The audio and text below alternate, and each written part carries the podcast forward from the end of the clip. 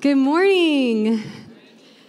I'm worried. I had a little sleep and a lot of coffee, so I'm worried that I might be a little jittery up here, but I'm going to try to be calm and share with y'all this morning. And thank you, Blake, for that encouragement. It's really been such a joy to be here in New Orleans, and my highlight of being in New Orleans has been being part of this church. For real, I'm not just saying that. It has been such a gift. There's just a welcoming and openness about this community that has really ministered to my heart and to Matthew's heart and our kids' hearts. And so thank y'all for welcoming us in. And something I really loved about this sermon series that we've been in this year of discipleship, hearing from different people in our church, is that when everyone has shared, it's been out of such a place of openness and honesty and real relationship with Jesus. And that has been so powerful to experience week after week. And so I'm just praying that that continues this morning. And like Blake said, we're going to talk about this morning becoming like Jesus by embracing suffering. And I don't know about you, but that's not necessarily my favorite topic. It doesn't feel like super fun and light. But as believers, it's necessary and it's meaningful and it is a place where God wants to meet us. When I think about suffering, I think a lot of us can kind of fall into two groups. So there's some of us who, when we go through disappointment and pain and suffering, our immediate reaction is to kind of turn away from it and just say, God is good, God is faithful, He works all things together for our good. And is that true? Yes, absolutely, that's true but we miss something when we don't stay in, in the moment and embrace that pain. And then there's another group of us that we allow suffering to just kind of smack us in the face and we can't look away from it, even if we wanted to. But then we just stay stuck in our suffering and we don't allow the truth of who God is his promises his hope his uh, the eternal relationship we have in jesus we don't allow that to direct our lives. We let our suffering direct our lives. And so this morning, my hope is to share a third way that we are able to, believe, to be as believers. And that is to be people who we hold on to our pain, we acknowledge our pain, we're honest about our suffering. We say, God, this is really hard. This is really discouraging. We, we say that and we take hold of that. But then we also take hold of the comfort of Jesus, the hope that we have in God, and we allow his nearness to strengthen us and move us forward into becoming like Jesus. So this morning, I want us to read a scripture that really shows us what this looks like. This is Second Corinthians 1 3 through 11. I'm just going to read it for us. Blessed be the God and Father of our Lord Jesus Christ, the Father of mercies and God of all comfort, who comforts us in all our affliction so that we may be able to comfort those who are in any affliction with the comfort with which we ourselves are comforted by God. For as we share abundantly in Christ's sufferings, so through Christ we share abundantly in comfort too. If we are afflicted, it is for your comfort and salvation. And if we are comforted, it is for your comfort, which you experience when you patiently endure the same sufferings that we suffer. Our hope for you is unshaken, for we know that as you share in our sufferings, you will also share in our comfort. For we do not want you to be ignorant, brothers and sisters, of the affliction we experienced in Asia. For we were so utterly burdened beyond our strength that we despaired of life itself. Indeed, we felt that we had received the sentence of death, but that was to make us rely not on ourselves, but on God who raises from the dead. He delivered us from such a deadly peril, and He will deliver us again. You must also help us by prayer so that many will give thanks on our behalf for the blessing granted us through the prayers of many. Amen. We all pray with me. Jesus, thank you for your word. Thank you that your word is true. Thank you that you are in this place. And we just ask that you, Holy Spirit, that you would show us what you have for us this morning, that you would soften our hearts to hear from you, to receive from you. God, we thank you that we can gather as believers and encounter you together.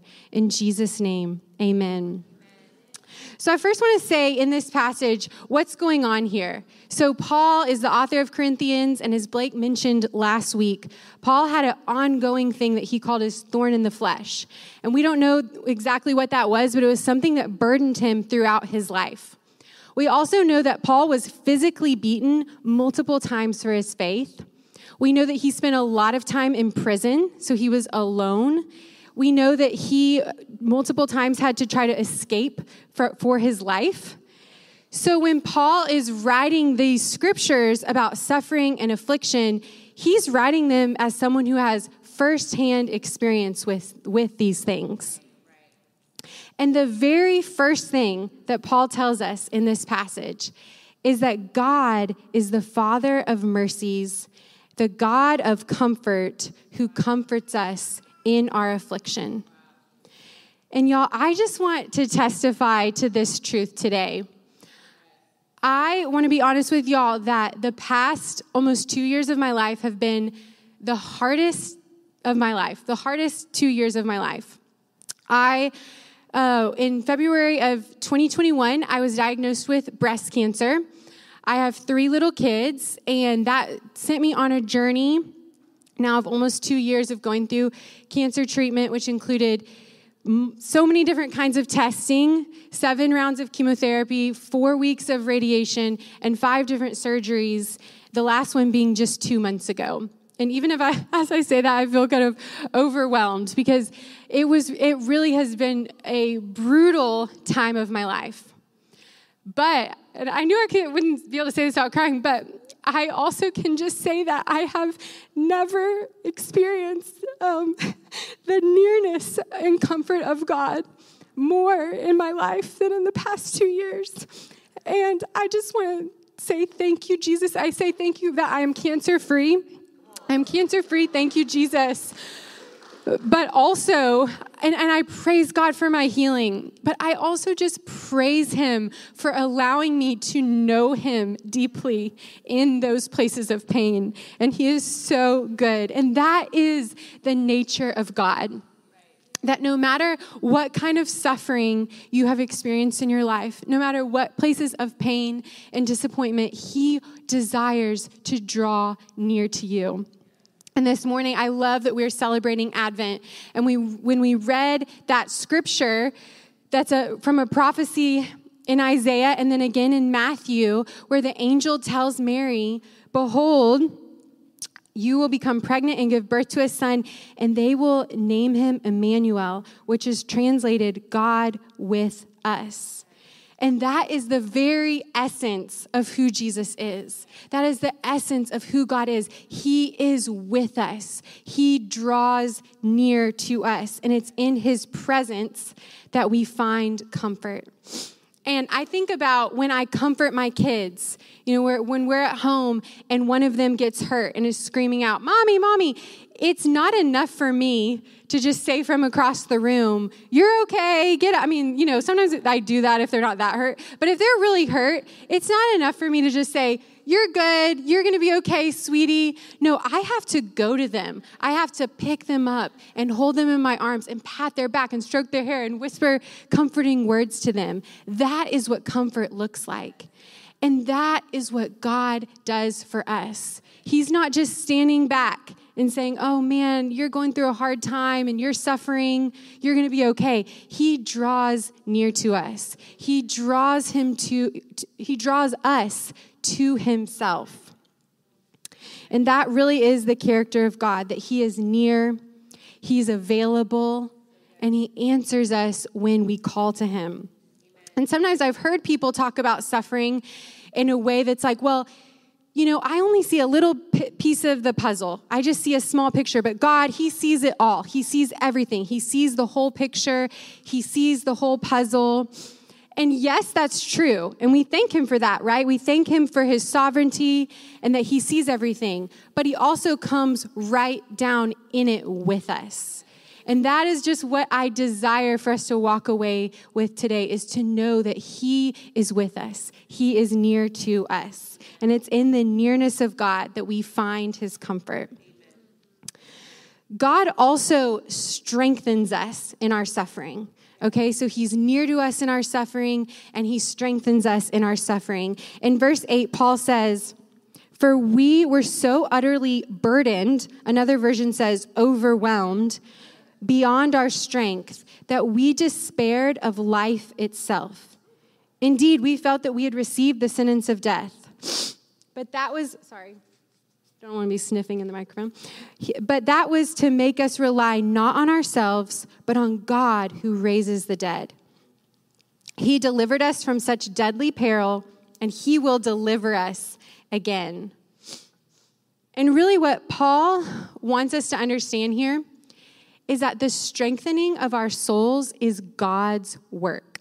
This is the work of God. Now, I'm going to be honest with y'all throughout my life, I have felt like a strong person. I felt like emotionally strong, spiritually strong, but many times that was in my own strength.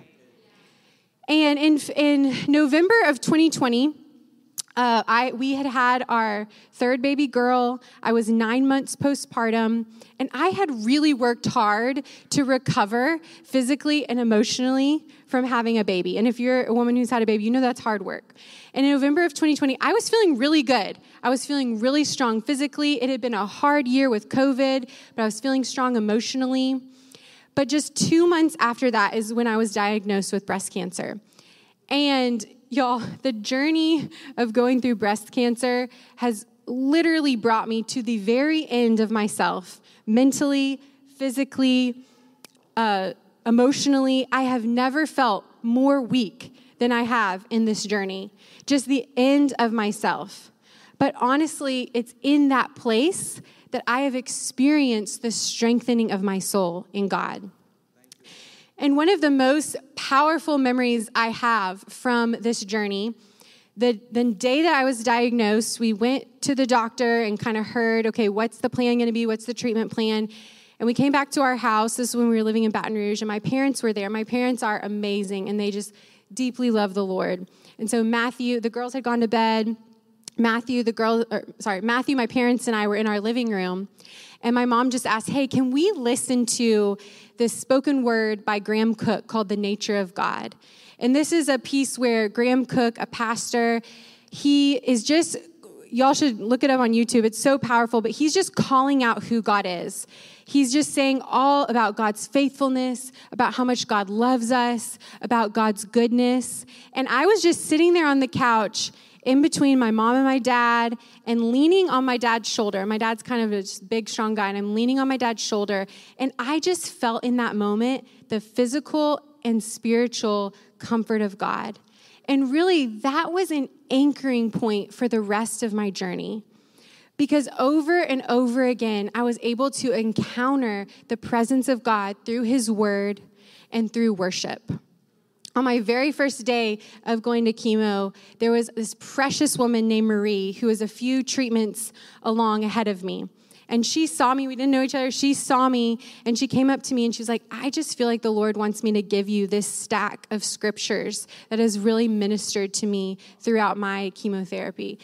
And that was huge for me and i read those over and over again. And i also have a document on my computer of just words and scriptures that people would text me send me and i would read those and i still do over and over again because it was the word of god strengthening my spirit. Additionally pretty much every time before going to a doctor's appointment or having some kind of test done i would just feel huge amounts of anxiety in my body. And I would just go into my kitchen, turn on worship music, and with my girls, we would just worship and dance before the Lord. And those were the times that I truly felt the most connected to God because it is the Spirit of God, it's His Word, it's meeting Him in worship. That is what strengthens us. After I completed my treatment, I went to a just women's Bible study thing in Baton Rouge. And I was sharing with some of the women that I felt guilty that there had been times when, after a chemo or after a surgery where I was just feeling really sick, I just laid in bed and watched TV. And I was like, oh, I should have been reading the Bible or I should have been worshiping. And one of the woman, one of the women there led me in a time of just healing prayer and asking me, Jesus, where were you in those times? And I just had an image of Jesus just laying right there in bed with me, watching TV with me. And my point in sharing that is to say that this is a heart posture. This is when all I could do physically was just lay there and watch TV, Jesus is with me. And when we just feel like we can't take one more step, when you feel like you are at the end of yourself, Jesus is with you and as you lean into Him, He is going to strengthen your soul. And that is what we are called to in suffering. So we know that God, it's His nearness and it's His strength. And what we are called to in suffering is to lean into God. And as we lean into God, we allow Him to completely strengthen us. Psalm 138 3 says, on the day I called, you answered me. My strength of soul you increased. And I just want to say again the strengthening of our souls, it's God's work. It's not something we muster up, but it happens when we invite Him into our suffering. And often in suffering, there can kind of be two options for us. We can either become hardened and we can let disillusionment and despair and discouragement cause us to turn away from God. Or we can stay soft to God's nearness. And in that place, we can release to Him our disillusionment and discouragement and despair. And that is where He meets us. Paul also in this passage says that we receive comfort when we patiently endure and y'all, I don't see any way for us to patiently endure suffering unless we are truly and fully leaning into Jesus. So I just want to ask y'all today have you invited God into your places of suffering? He's there, but have you invited him? Have you acknowledged him? Have you intentionally asked for and recognized that he is with you? Because he desires to come alongside you and to hold you up in your suffering. And here's just the amazing redemptive thing when we share in Christ's sufferings, we also share in his comfort, and we are able to then offer comfort to other people. We become like Jesus and offer comfort to other people when I was finishing my treatment last winter, one of my close friends in Colorado, she was in the hospital with her baby in the NICU. And she, for weeks and weeks, had to be in the NICU. And one day she FaceTimed me. And over FaceTime, she just told me, all I could think about was, I just want to talk to Jillian. And y'all, I can't say, I will never say that I am thankful for cancer because cancer is evil, but I am thankful for what God did in me through my cancer journey because I was able to God or God was able to use my pain and sorrow for me to offer comfort to someone else in a time of need. And I I don't know that I would have been that person before this journey. I don't know that she would have wanted to call me. And so I thank Jesus for using suffering, for using pain in my life to allow me to become like him and be able to offer comfort to someone else. And I just want to be clear here. It's not, it's not the cancer that made me able to comfort my friend. It's not the suffering in your life that makes you soft to God. But it's when we lean into Jesus in the suffering. Because suffering is not right. And someday Jesus is going to return and he's going to restore all things to himself. There's going to be no pain, there's going to be no sickness, there's going to be no suffering. But until that time, when we know Him, when we walk with Him, when we lean into Him in our suffering, we are able to become like Him. We are able to have a communion with Jesus that we don't have otherwise. And we're able to then offer that comfort to other people. Earlier this year, there was a well known pastor who lost his wife to cancer. And when he was later speaking at an event, someone asked him, Why did this happen? And his response was, You know what? I don't ask why this happened. I ask for more of the presence of God.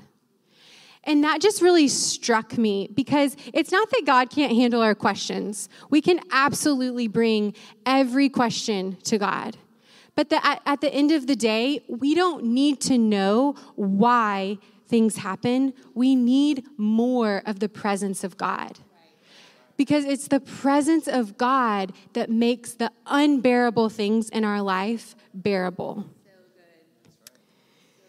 The nearness of God allows us to see that the sadness and the sorrow in our lives are real and to hold on to those things and to be honest about those things and then to hold on to God's comfort, to God's strength, making us more like Jesus and offering comfort to other people.